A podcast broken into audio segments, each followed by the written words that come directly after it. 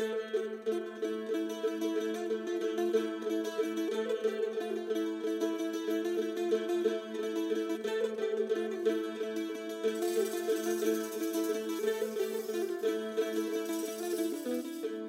listening to Giro Vagando, the cycling podcast at the 2021 Giro d'Italia, powered by Super Sapiens, energy management for committed athletes and coaches. Today, we are in Termoli. Kotce čitene kotce, kotce piščine, nus pigude šikora, nus pigude šikora, kotce čitene kotce. Yeah, he can be quite uh, uh, disappointed, but that's like everybody. That's the sprinter uh, behavior, I think. And uh, but yeah, we like we like him happy. Well, before we uh, find out who that was, Daniele Friberencini Frappuccino, where are we? Where are we, Richard? I'm going to turn the you. question around. Puglia. Very good. You were We're not paying in attention. Molise, are no, we? weren't in Molise for very long. My local pizzeria in uh, Tooting uh, did a pizza called the Molise, and it was excellent. It was always my go-to pizza. What an anecdote. More where that came from. Stay tuned.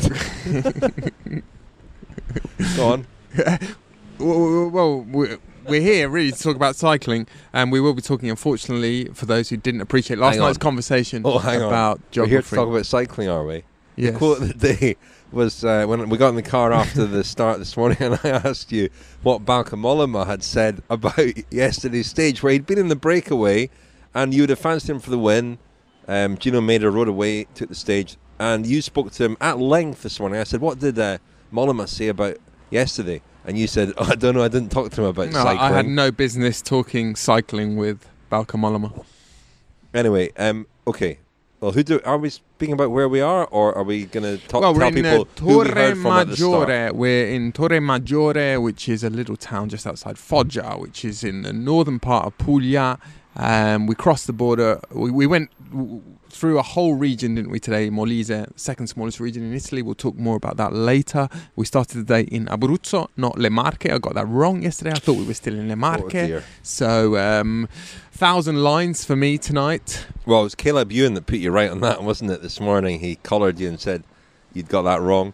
Um, he's the man of the day, and it was his teammate we heard from at the start. Roger Kluge talking about well, talking about the sprint that Caleb Ewan won today, but also talking about Caleb Ewan as a boss. Yeah, because I had a chat with someone at Lotto Sudal. Sudal. I was going to say Lotto Sodal, but they've not got Sodal here. They've won two stages now with Caleb Ewan. Um, I had a chat with someone from Lotto Sudal the other day who said that Caleb Ewan was very professional and very demanding of his teammates, and he gave a fantastic press conference. What a press conference! uh, after the stage. It makes our life so much more, um, so much easier and more interesting. I mean, he and Attila Valter, who's the uh, pink jersey, both of them really engaged and engaging and really thoughtful in their answers to the question. I must say, Caleb Ewan is one of those guys who's an absolute joy to deal with um, from the point of view of media relations, um, and and it, it made me think today that he's someone who we perhaps because of the the sort of context he's come into as far as sprinting is concerned, but also uh, because of the, the trajectory of his, his career and the wins, he's tended to win two or three times in a Grand Tour. And just at the moment when you've thought that this is the absolute sort of overlord of sprinting, someone else has either come along or they've taken the next stage and the, the one after that. And he's never really had the same status as maybe a Mark Cavendish or a Marcel Kittel or before that a Cipollini. And he probably deserves it. yeah, I mean, he's it's his fifth stage win in the Giro um, tonight. Uh, second stage win in this race. The 37th Australian stage win at the Giro d'Italia. Who was the first sta- uh, Australian stage winner at the Giro d'Italia? Daniel. Um, I've no idea, Richard. Michael Wilson in 1982. We covered this in our Giro uh, last year, I think you'll recall. It's the first time, however, he's led the points competition at the Giro and worn the Ciclamino jersey as the uh, points leader. Which, and I asked him in the press conference whether that might influence how long he stays in this Giro because we've got a couple of pretty tough days coming up. Um, he said it wouldn't, and again he gave an interesting answer to that, saying that sprinters um, suffer. Sprinters struggle to recover more from going very deep in mountain stages than Ri- other riders. Richard, this all feels a bit like delaying tactics. Um, tail of the Tapa. Yeah, you're prevaricating because I've been getting a bit of stick from my Tales of the Tapa, and my response to that is I'm not even going to try tonight. I mean, it wasn't a very interesting stage. Uh, eight, 181 kilometres down the coast from Notaresco to Termoli. Uh, a very uneventful stage, really, until the finale, and we had quite an interesting finish. The breakaway, uh, Umberto Marengo of Bardiani, Simon Pellaud of Androni Giocattoli, and Mark Christian of Eolo the team that is uh, run by Alberto Contador and Ivan Basso, and Sean Yates is their sports director here. Uh, they were caught. It was a headwind finish. this is really. I'm not. I'm not honouring uh, Lionel Birnie in my tail of the tap here. There was a very interesting, steep little climb at 1.6 kilometres to go. 12 percent. Um, not long, but but just enough to make the the finish um, a little bit different to a, a normal sprint finish. Um, but Caleb Ewan, we, we know he can get up climbs. Uh, we saw at Milan San Remo how strong he was. And in fact, I asked him the other day if he had flashbacks to Milan San Remo and wished he'd um, attacked on the Poggio as he seemed to uh, be about to do at one point. Um, he said yes. Well, no, he didn't actually. He said no. Uh, that that wasn't really an option at the time. Anyway, uh, he, he his team did a fantastic job for him today. Roger Kluge, who we'll hear from again, uh, was instrumental in that. But Jasper De Buyst was phenomenal, leading him up the climb all the way, looking round all the time, checking he was still there. Um, and uh, yeah, great job uh, by him. Um, Fernando Gaviria, it's not been going all that well for him in the sprint, so he tried a different approach today. Took a flyer, went early. We've seen him do that before. Remember, he won Paris Tour like that several years ago. Um, he's a bit more than just a bunch sprinter, but it didn't quite pay off for him. Uh, Caleb Ewan went early and he won very, very convincingly in the end. Davide Cimolai was second. Tim Merlier was third. Matteo Moschetti of Trek Segafredo was fourth.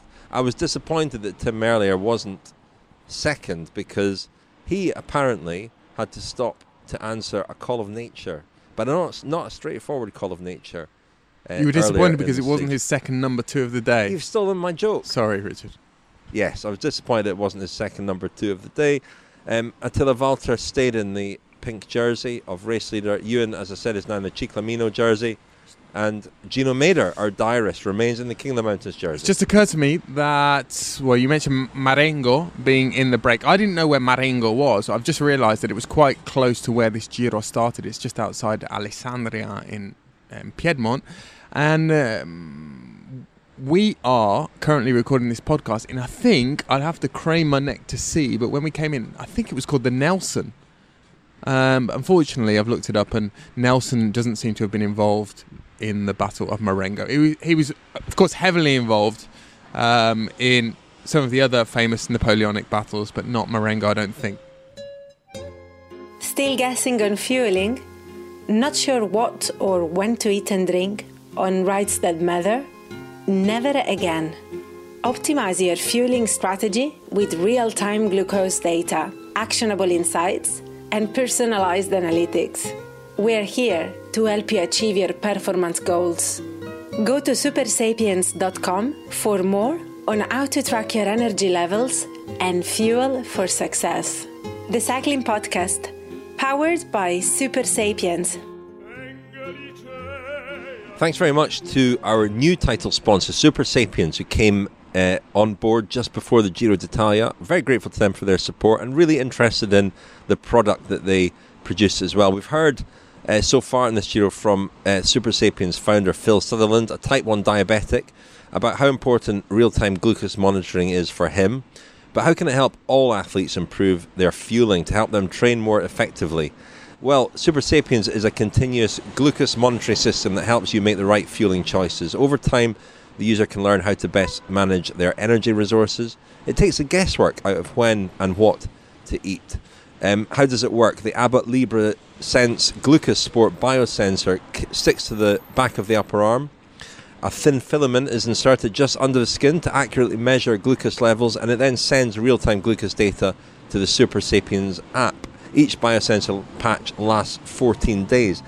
and we are running a competition. Uh, three cycling podcast listeners will win three months' supply of Super Sapiens, so they can monitor their blood glucose levels and manage their fueling more effectively. We ask you to send in uh, clips, either audio or video, uh, of a minute or less, telling us how and why you would use Super Sapiens to help you achieve your cycling goal.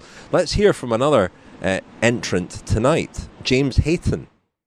Hello to everyone at the Cycling Podcast. My challenge for the year is competing in the Transcontinental Race, which is a self supported ultra distance race covering around 4,000 kilometres. We start in Brest on July 27th, passing through four compulsory checkpoints en route to Thessaloniki in Greece. And in order to earn a place in the general classification, you have to finish this distance within 14 days. In preparation, in addition to the obvious investment in training the body, we spend countless hours poring over maps and testing and fettling our kit fueling and hydration are obviously hugely important when averaging 350 kilometers a day for 12 days. Having said that, the extent to which racers rely upon junk food and sugary snacks in these events is quite well known.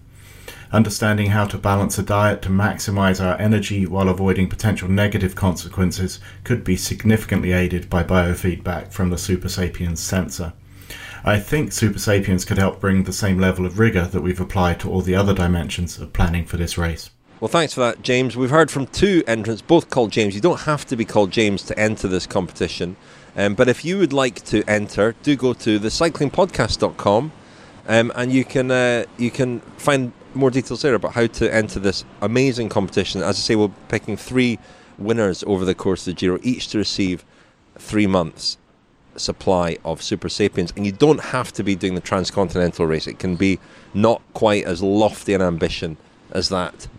To the stage, Daniel. Well, Richard, before we move on to the stage, you mentioned, well, we always mention glucose levels when we talk about Super Sapiens. We were presented with a fantastic selection pack of La oh Molisana. Oh pasta when we got to the press room today. Sometimes we do get gifts, I must confess. And, uh, you know, we'll go on to talk about Molise and this idea, this myth that, that the, the, whole region doesn't exist. But one of the things that Molise is famous for is the pasta, and particularly a brand of pasta called La Molisana, which is now being exported. You, you occasionally find it in sort of swanky delicatessens in the UK, for example. We got a huge box of it today, didn't we? Um, Enormous. I don't know how I'm going to get it home. No, I don't know how. Was it a kilo? What do you? How, how many grams of pasta? What's a typical um, portion for the buffalo? I eat a lot of a pasta. Lot. I overindulge. just I remember a re- there was a recent um, episode of of Mitch Docker's Life in the Peloton with uh, Luke Durbridge, and he said that he had 500 grams, I think, of pasta. I can believe before it. a classic. Before a classic, I sort of 100 budget. grams is the recommended. Yes, I amount, tend to budget for 150 to 200. Oh, uh, yeah, easily, easily more than that. I, mean, I always go just by um, by guesswork, which uh, I think when I'm wearing my Super Sapiens device, that might that might change. Who knows? Um, but yeah, I was. I, he he said that 500 grams didn't seem that much, but that is a lot of pasta, a lot of pasta. But if you have to ride 260 kilometers, maybe it isn't. So the stage, Daniel. Um, Caleb Ewan, ag- again, I mean, we don't want to dwell too long on, on his press conference, but he is, especially here, I think, has been in such expansive form. And uh, you asked him uh, a question based on that conversation I had the other day about, you know, what he's like as a leader. Um, and he really, it, it really set him thinking. It looked, it's, it appeared. Well, it did, and that question was really based on my conversation with Roger Kluge at the finish line. Um, he's lead out man, long term lead out man now. He, w- he wasn't the last man today, he was the penultimate man, which is more of an accustomed role for Roger Kluge now. But this is Roger Kluge talking about how they set up the finish, but also what Caleb Ewan is like as a boss. Roger, what was the plan going into that final rise with about 1.5 to go? What did you talk about this morning? Uh, yeah, we want to go first, second there. That is the ideal scenario. Um, that he has the, the smoothest run through the corner, and uh, now I think we finished top five uh, in this in this turn, which is still good. But uh, important was before already the last five kilometers with some roundabouts, some narrowings, and that we always there kept him pretty much up that he can go pretty pretty easy through without braking and accelerating again, and that's in this hectic finals, uh, the, the, the, the, the key probably to win if you have still the fresh legs like two days ago, uh, because you're always in good position. You don't have to accelerate already 10 times before. Then, uh, yeah, the chance is quite big that you win. He's such a mild mannered guy, but Marc Sergeant said the other day he's quite demanding with you guys, but it's okay when he wins, isn't it? Of course, uh, but I think it's every sprinter. They, they always want to win, and even if they finish second, they yeah they're disappointed, and then we still analyze it and see what went wrong or if everything was right and just another guy was faster. But yeah, he can be quite uh, uh, disappointed, but that's like everybody. That's the sprinter uh, behavior, I think. And uh, but yeah, we like we like him happy.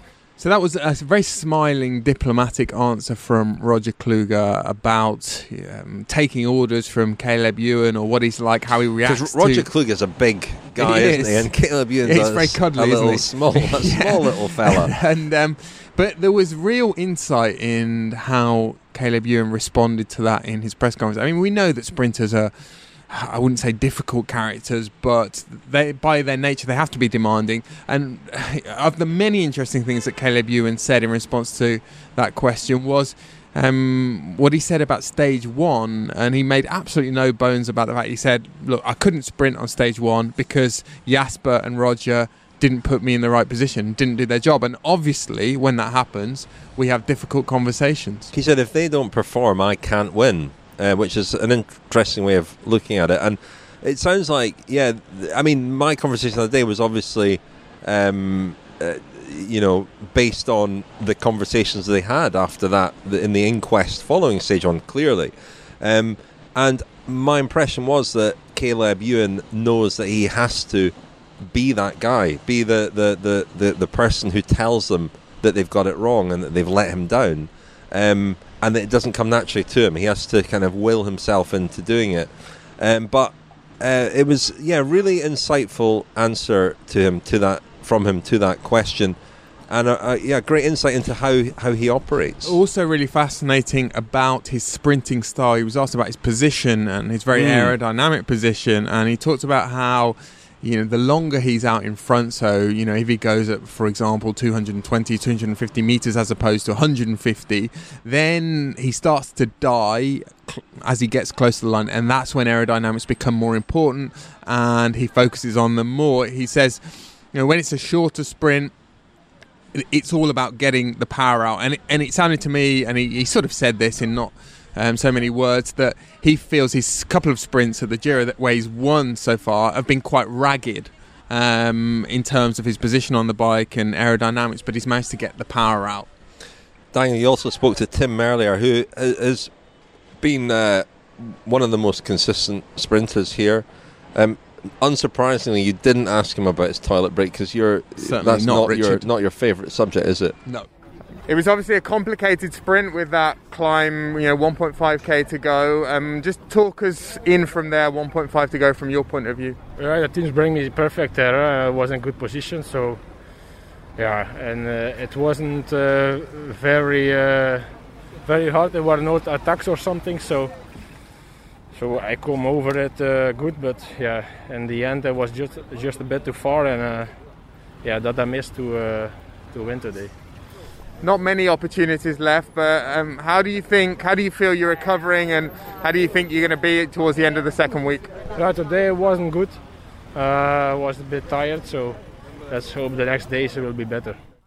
Well, it was an interesting sprint, wasn't it, Rich? That that little rise with what was it, 1.5 kilometers? 1.6 kilometres. 1.6 kilometers ago really set the cat amongst the pigeons. And, you know, we saw Gaviria, who's really sort of struggling for form, try something different, take it.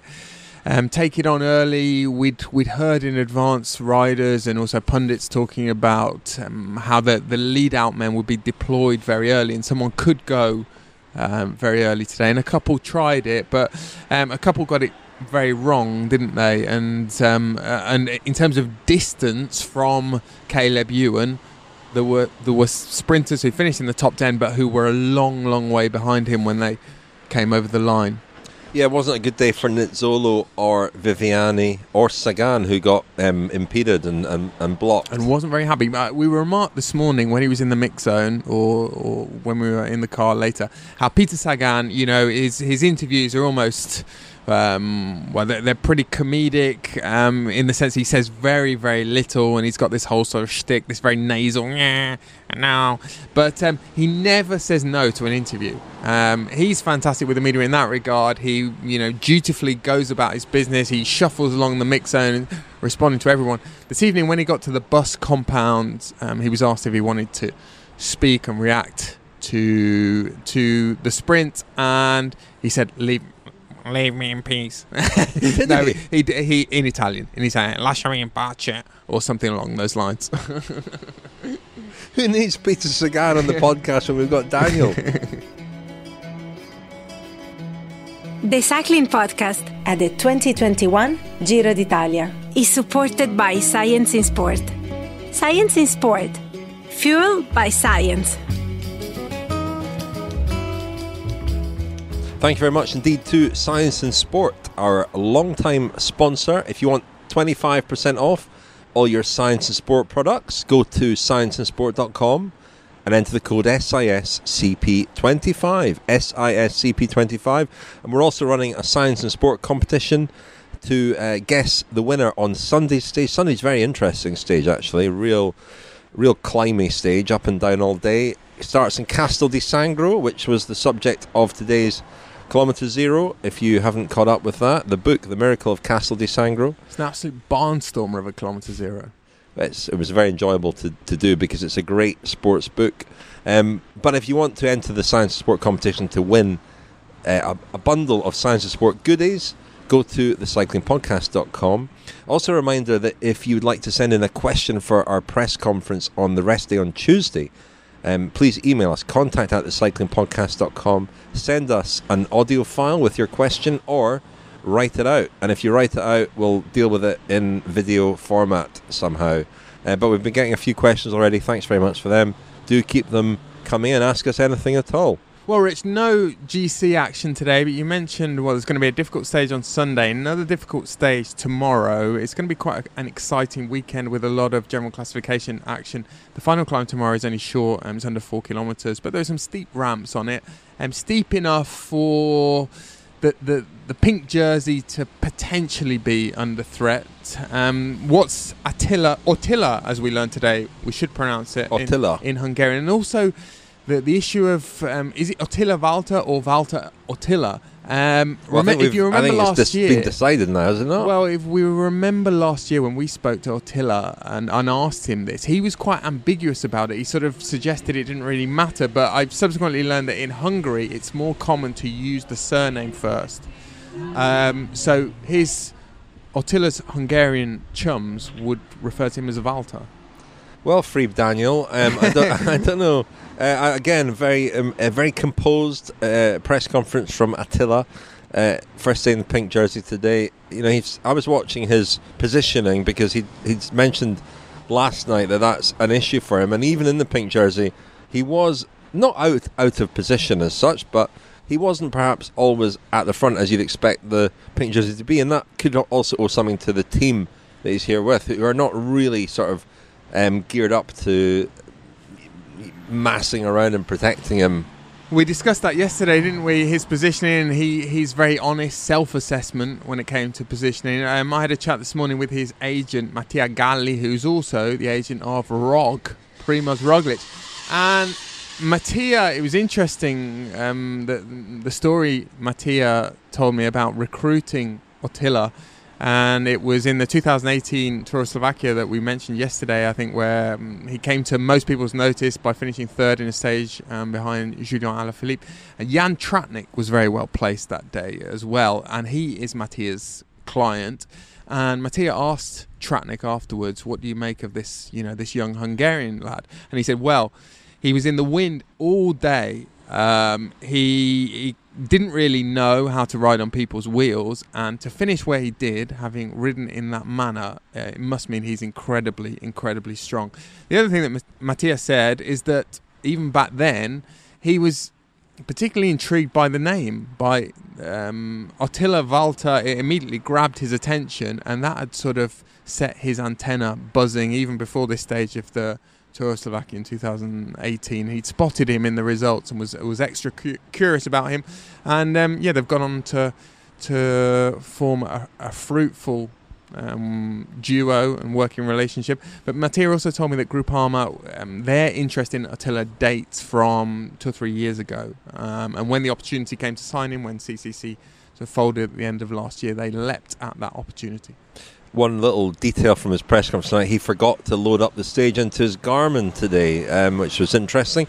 Um, not that it perhaps mattered in the end. Uh, Daniel, you spoke to a rider who has been impressive so far and could maybe take the pink jersey tomorrow, Remco Evenepoel, at the start this morning. Well, it was more Ciro actually, the the the elusive, uh, lesser spotted. We're going to hear from Ciro though, asking the questions, and um, yeah, this was.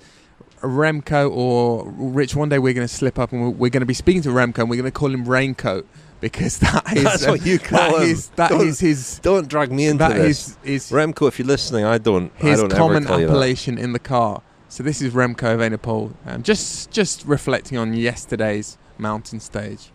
Uh, cold. It was the first feeling, uh, and then in the end, I felt quite happy with my performance, with the feeling. Uh, I could follow him, but then in the end, it was a hard finish, headwind. So uh, uh, the sprint was quite hard with the headwind, but in the end, uh, we did a perfect job with the team. Fausto and uh, Joao worked very well on the climb. The other guys, they uh, put me very well at the start of the climb. So uh, I think it was an amazing day for us.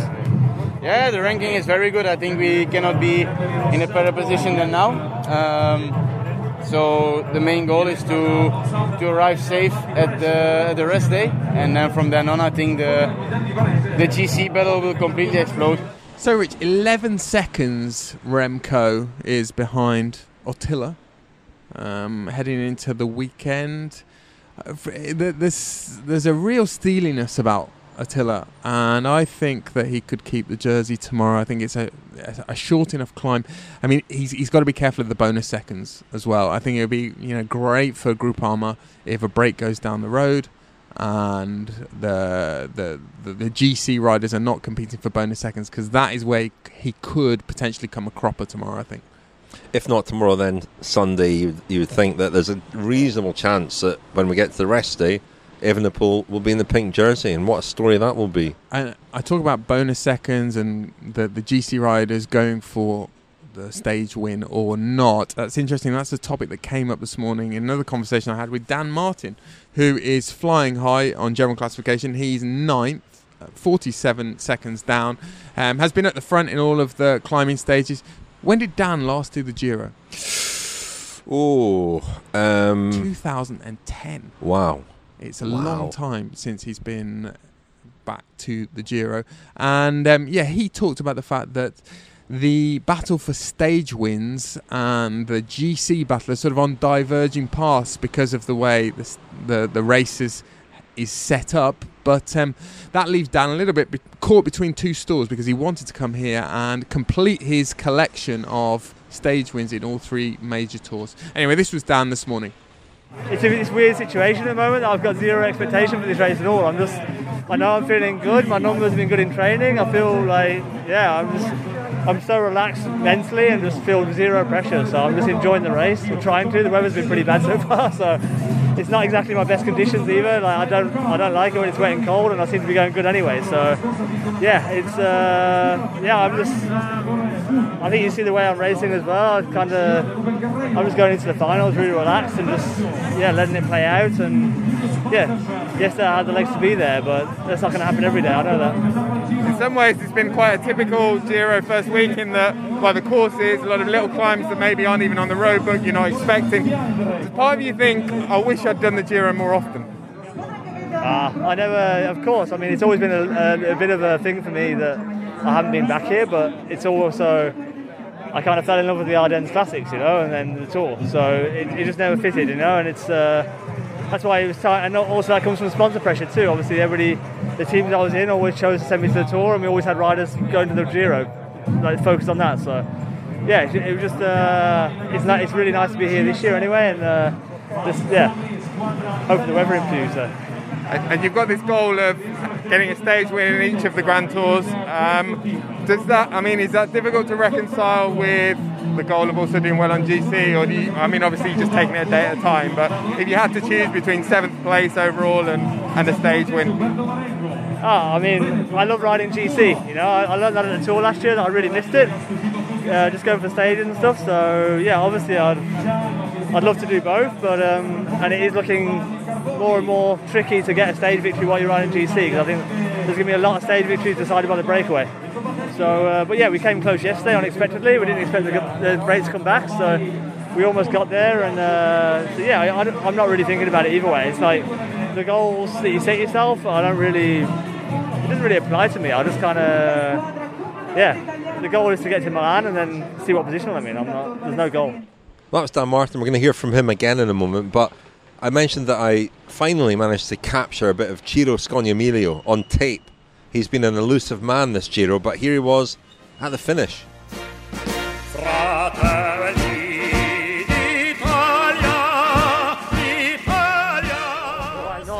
Giro, Giro, I've hardly seen you at this Giro, but what's happening in the race? I already, uh, dear listeners, uh, I must confess that really I don't care, so I'm not really well informed. I'm thinking that here in Termoli it's possible to take the boat to go to the Tremiti Island, and uh, uh, listeners, believe me, it's much better to go there than to follow Giro d'Italia. You've been a busy man though, Ciro. You've been very, very busy, haven't you? Yes, yes, uh, especially, I mean, uh, you know, as usual, here there is the shark, but there is Filippo Ganna, the giant of Vignone, and uh, you know that uh, maybe in my future I could become also his shadow. Better say, he can be my shadow, certainly much bigger than wow. me, but.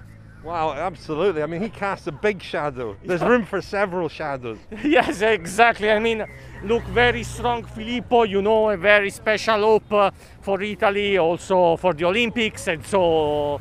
But uh, also here, the shark, uh, if he recovers uh, after the crash, maybe in the last week he can do something. You think? Why not? Why not? Uh, because uh, for him, uh, this first part is the much difficult with the pain on his wrist. But why not in the last week when arrive mountains? I mean, the best week for him, the worst for me. Well, you're happy now, though, Ciro. We're by the coast. Yes, exactly. But unfortunately, so far, I didn't have the time to swim. So this is a problem. So Ciro now the shadow of Filippo Ganna as well as uh, Vincenzo Nibali, spreading himself very thin, but well, hopefully we'll get him on at greater length at some point. If you've got a question for him for the press conference, actually, we'll, we'll get a question to him and he'll be, I'm sure, very happy to answer. I think the conclusion we could draw from the first week is that Ciro hasn't been sort of Euro poncing around Italy in the same way that we have, flaneuring around wineries. Um, Giro vagando. Giro vagando. He, has, he hasn't been Ciro, he's been Ciro vagando, and Ciro vagando generally in, entails involves sort of standing on a on a roundabout somewhere about 200 meters from the finish, ready to pounce. I said Giro vagandoing, but that would be that's to, to that's kind of a double gerund. But yeah, that's that's fine. That's okay. Well, Daniel, we're going to rewind 24 hours to where we were staying last night, I think. Well, a word about where we were staying last night. As we've established, it was in Abruzzo and not Le Marche. I should have known that. Because I knew that. I knew we were staying on a on a winery, and I knew it was a winery which has a very well uh, nice wine. Well, and uh, yes, um, a very envied reputation for Montepulciano d'Abruzzo, which is an you know a wine most people are familiar with. Emilio Pepe began making wine in the 60s, I believe, using what back then were, were pretty sort of run of the mill methods, but as time has gone on, other producers have sort of evolved and changed and modernized. And this property, Emilio Pepe's property, has re- retained a very traditional approach, which has kind of become biodynamic by default. And Rich, you know what we learned today? That we've got something in common with LeBron James. Very because, because as the reputation of this winery has sort of soared over the last few years, one thing that's really taken it to the next level was an Instagram story by LeBron James, who apparently is a big wine buff. And at some point in the last year or two, LeBron James posted a picture of an Emilio Pepe and Montepulciano d'Abruzzo, and he said something along the lines of, oh, "We should really bring it up." Um, this is one for the real wine heads out there. And Emilio Pepe's fame and the, the property's sort of prestige has exploded since then. Anyway, this morning I was treated to a, a cantina visit by uh, Emilio's granddaughter, Elisa. Okay, Elisa, so you're going to show me the cantina, the famous Exactly. Emilio Pepe uh, cantina. Especially the wine cellar, that it's the aging cellar, where every single year, minimum the 50% of the old production goes in there. Wow. Wow. We can see thousands and tens of thousands of bottles. 360,000 bottles aging from 64 till the youngest. And every single year, minimum the 50% of the production comes in here to age. But quantity always change because if we really believe in, in a vintage that we think it was very balanced and very good in the vines, we try to keep here as much as we can. And we sell very little at the beginning. So Absolutely extraordinary. Just a sea of wine bottles. and, Uh, and wine everything, lovers. yeah, everything ages in bottle. We don't use any oak, any barrels. Our wine stays for two years in small concrete tanks, lined inside with glass, and then directly into bottles to keep the personality of the wine, like without changing anything. And yeah, Talking about huge quantities of wine, um, Elisa, the, from a, well, uh, an Anglo-Saxon point of view, the problem with Montepulciano d'Abruzzo is that when we get Montepulciano d'Abruzzo, it's Yeah. produced by these huge cantinas.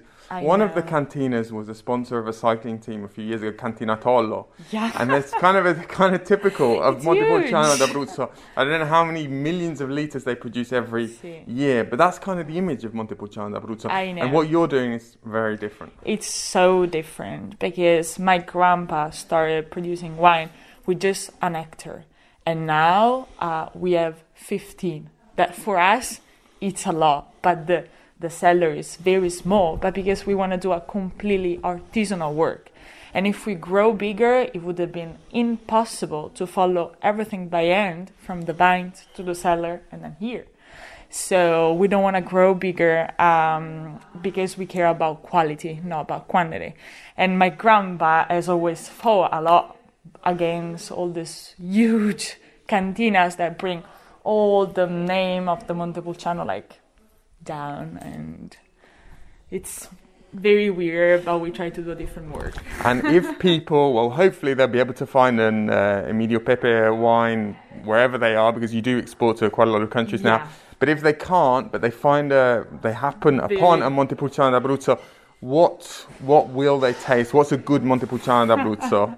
So Montepulciano is an incredible varietal because when it's young, it's very powerful, very strong. But then with the aging, with the years, it gets such an elegance, a balance that's very uh, particular and unique. And you only find, only tasting back vintage from Montepulciano.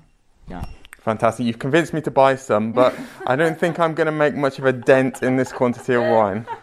Well, Rich, that vineyard visit overnight got us a lot of kudos because um, Greg Andrews of Divine Wines, our wine partner on this Giro, I told him, and needless to say, he was incredibly envious. But his his exact words on WhatsApp to me were epic stuff, massive, massive hipster cred. We're hipsters, So you're a Daniel. hipster now, I'm Richard. a hipster by default. Tomorrow, If I I'd will wake known. up tomorrow, I'll come down to breakfast, and, and you'll be there sitting with your crostato and cappuccino with a, one of those moustaches that would suggest you'd be very at home at Bora moustache. Hansgrohe. or EF, maybe. Uh, twirling my moustache, yeah. Um, well, no, it was very, it was a lovely place. It was rich and a continuation of our efforts to immerse ourselves um, in the you know the culture, the landscape, the sounds um, of the, The Giro wines. d'Italia, the, the wines. Take a deep Immer- di- I'm immersing myself in the wine of Italy. take a deep dive into the wines of um, of Italy. And you know, yesterday we talked about geography, didn't we? This myth about Molise. Why do I keep harping on about Molise not existing? Well, it's the second smallest region in Italy. Do you know what the, do you know what the smallest region is, Rich? Um, I don't, but I'm distracted by uh, some water's just appeared on the road beside us. That explains the noise. Cars are driving through a deep puddle. Nice uh, deflection there from me. I don't know what the smallest region is. I, The smallest region, know. the La Valle d'Aosta, which is the, the completely opposite end. Now, if you think of the map of Italy, where's Molise? It's sort of the Achilles tendon of um, of Italy, just above the, the heel, which is Puglia, which is where we are now.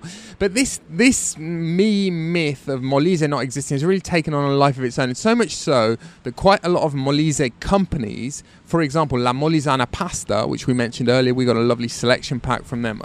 Um, today they've started using it as a bit of a marketing slogan. Where does it? Where does this come from? This idea? Well, it's not the only place in Europe or the world that has had this sort of myth attached to it. There's a town in Germany that most people will have heard of called Bielefeld, which has had the, the same sort of conspiracy theory. You can look it up on Wikipedia, look up the Bielefeld conspiracy theory. I think the town, again, as a PR stunt last year, the Bielefeld's town mayor or town council offered a million euro to anyone who could prove that Bielefeld either existed or didn't exist. And the, the same thing has developed about Molise. In fact, um, you know, it's got to the point where people are, are writing pop songs about Molise and not Making pizzas. Not well, making pizzas, but they're also writing pop songs about Molise not existing. In fact, we'll hear one now. I think this song is from a band called Della Rabbia, and the song title is Molise doesn't exist. And we're also going to hear from a gentleman called Michele, who I met in the Dickens pub, which was next to the finish line today, which is where I watched the finish. He's from Molise, from Termoli, and I asked him, where does this come from? Why do people think Molise doesn't exist?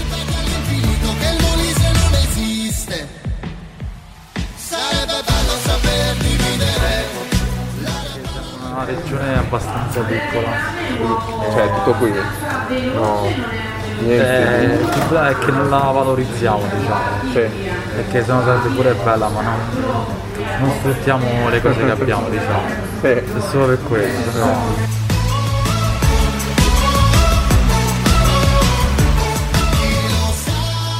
So Michele there, um, obviously answering it in Italian, he just said it's a it's a small region and it's a region that's not really known how to sell itself, and consequently, it's sort of it's kind of dis- off the map. disappeared. Um, wasn't the nicest of places, I have to say. No, it not, wasn't. Not the most salubrious. It wasn't, but um, it's it's also a region that doesn't have massive cycling heritage, and you know we've talked before about the north-south divide in Italy, and uh, the south of Italy has not produced many Giro winners. The first Giro winner from the south was um, Danilo Di Luca. We went through his home region of Abruzzo um, today, and that was in 2007 when he won the Giro.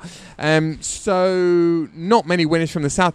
The first Molisano rider at the Giro became a bit of a cult figure. He was a guy called Antonio Giovinale, um, and he rode the Giro in 1927. And the story went there's a legend that he was a farm worker and he was sort of tilling the soil. And one day, um, on the road passing the field where he was working, the Giro d'Italia went past, and he sort of exclaimed, "I could do that. These guys aren't aren't that strong. I'm going to do that next year." And off he off he went. Um, he rode the Giro next year. The details about he, you know, any altitude training camps he did in the meantime. You know, I haven't. I looked today for his Strava files, couldn't find them.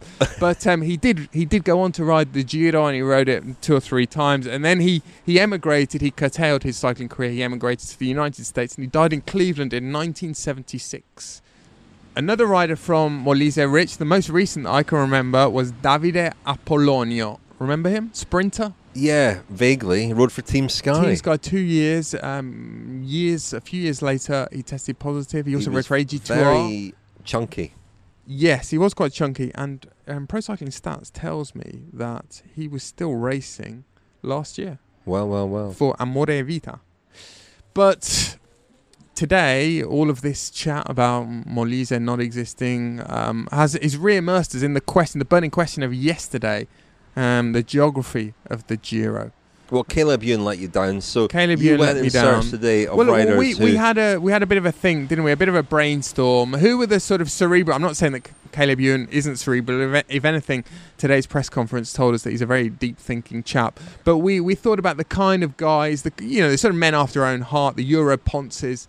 Um, who- Speak for yourself. The the Giro Vagandas, the guys who are riding who- around with their heads up, looking around. I, I came up with a couple of um, suggestions. I, I mentioned Bauke Mollema last night, didn't I? So you spoke to him today. I spoke to him today and I also asked Dan Martin this question How much does he take in on races? How much does he sort of make a mental note of?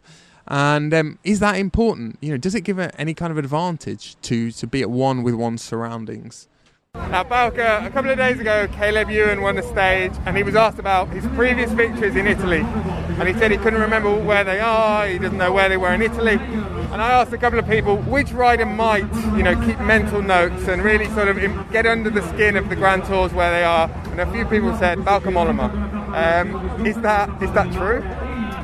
Uh, well, I don't know. I mean, I've done a lot of Grand Tours by now, so yeah, I think I know the geography in Italy, Spain, and France pretty well. I mean, I also done a lot of training camps in, in those countries. Uh, yeah, of course, right now I know more or less where we are in Italy, but it's not like I really study every day where we are or, or the characteristics of the, of the country or, or the cities where we, where we finish. Have you ever seen somewhere on a bike race and just remarked on how beautiful it was, or and gone back there then with your family or your, your wife? Yeah, well, definitely you, you have time to look around uh, on the easier days. Uh, yeah, but I've never think. Well, I don't think I ever came back there really. I mean, of course, you, you see some nice regions. Uh, yeah, especially I think in, in the mountains or, or the hilly the hilly regions. That yeah, maybe you think about okay, maybe one day I, I could, could, could go back here, but yeah, in the end, there's so many nice places to go, and probably you're too busy in the end to, to really go back there.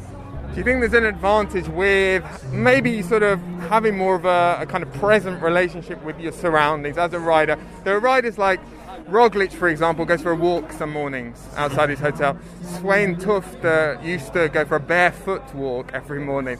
And we, we often hear that riders now, they're always on their phone, they barely look out of the bus window. Do you think there's an advantage to just sort of being grounded in your surroundings on a bike race? Well, I'm not, not sure if that's really an advantage. I think nowadays the riders are so focused and, and yeah, maybe it's even a disadvantage when you look around too much uh, because you have to stay focused on the bike and uh, yeah, I think you to keep your attention really and you focus on the race. So no, I, I wouldn't say that's uh, that's an advantage, but uh, yeah, I think I, I, like to to look where, where I am and uh, yeah, to look also to the nice nice places on yeah in Europe and, and on this world. Last thing, today we're going into Molise. Did you know that? The, the name of the region? Uh, no, I thought we were in uh, Abruzzo. We're starting Abruzzo, but we're going to Molise. But there's a myth, almost a meme in Italy, that Molise doesn't exist. Um, that it was a figment of someone else's imagination. So if you don't know where you are, it's okay, um, because apparently it doesn't exist anyway. okay. I saw the halfway point today. We actually pass our, our uh, sponsor Vini Fantini's hotel. You know, and it's honestly, I don't know anything about Italy, the geography or anything. So it's actually even the wine. Obviously, I'm a big fan of wine, and we don't literally it's only Spanish wine we get in Andorra. So it's kind of yeah, it is it is nice to actually explore the country a little bit. Although most of the time you're just bouncing from kind of rubbish hotel to the next rubbish hotel. You know, it's uh, you just see the team bus and the scenery passing by quickly. But obviously, it's beautiful country. It's somewhere yeah, there is a mate and amazing places to visit, but I'm, I'm enjoying this tour. We do seem to see quite a lot of the country this year. Do you remember places? Do you make that mental note and think, God, I, you know, I must go there on holiday one time, or is it? Do you often forget? You, you passing a place in the race and it's incredible, but then, you know, three months later, you probably wouldn't remember where it was. Right now, I mean, it's, the scenery is amazing, but the hotels aren't really up to scratch. So it's kind of, it's, uh, yeah, I mean, it's, it's amazing. Uh, it's it's hard to actually remember where you are. You know, it's all it all becomes a blur at the end of the at the end of the three weeks. And uh, yeah, obviously it's it's one of the most scenic Grand Tours I think we do, and the scenic races we do. And yeah, it's just uh, it, it's more the the atmosphere and everything that makes this race so special. Well, this, Rich, sort of stems from, I suppose, my own desire to think of myself as a, you know, man of the natural Europons. world. Very, well, Europons, but also man of the natural world. Very, you know, very at one with my surroundings, having a symb- symbiotic relationship with the terrain, the land, and um, but also, Rich, part of this kind of interest and curiosity about riders' relationship with geography was sparked by a conversation I had with the director sportif the other day. I won't reveal his identity, but he was sort of maligning the fact that a lot of teams now they have these very long briefings and direct sportifs give these very detailed PowerPoint presentations.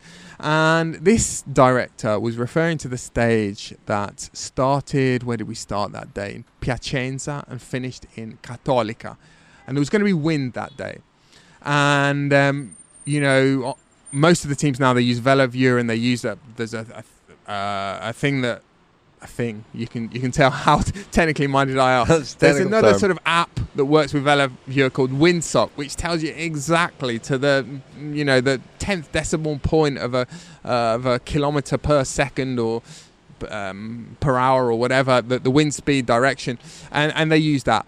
This director sportif said to his riders that morning or he told me that he, he said to them imagine italy. Imagine italy w- what it looks like. Imagine a big weather front in the middle of italy. And and he sort of rubbed his his, his forefinger and thumb together and, and he was sort of telling me that at the time he'd wanted them to sort of feel the energy in the air and feel the conditions and just have a sort of a, a- a tune into their sixth sense for the conditions and, and the weather and the wind. And he sort of you know shrugged his shoulders at this point when he was telling me this as though it was a kind of a lost cause because riders now you know they're very reliant on devices and they get bombarded with um, with information. And um, yeah it made me think you know I, I, I talked there to Fall back on your intuition. well, I said there Feel to, it. I said there to Balcom you know, Rog, for example, he goes he goes for walks in the morning, and, and I like to think that he's he's kind of getting Communing with he's communing with Something. with something in the air. Yeah. and um, I, I think. This is probably uh, a ridiculous notion and a ridiculous sort of Well, romantic um, you- concept that I'm pursuing here, but it's a nice it's a nice idea. If you can isn't it? guess the sports director um, who talked about the weather front over Italy, then you can, uh, if you correctly guess the director, win a T-shirt. How about that? Win one of our new cycling podcast T-shirts, which is available at our website, thecyclingpodcast.com. There you go. I'll have to keep the, the, the winner and the identity of the director a secret, however. We should wrap things up, Daniel. We should, but we will consider. We will continue our pursuit of the sort of weather whisperer, or um, over the next few days. Oh yeah, we want to hear it from this gentleman on the podcast. That's for sure. Anyway, thanks very much, Daniel. Let's do it again tomorrow. Thank you, Rich.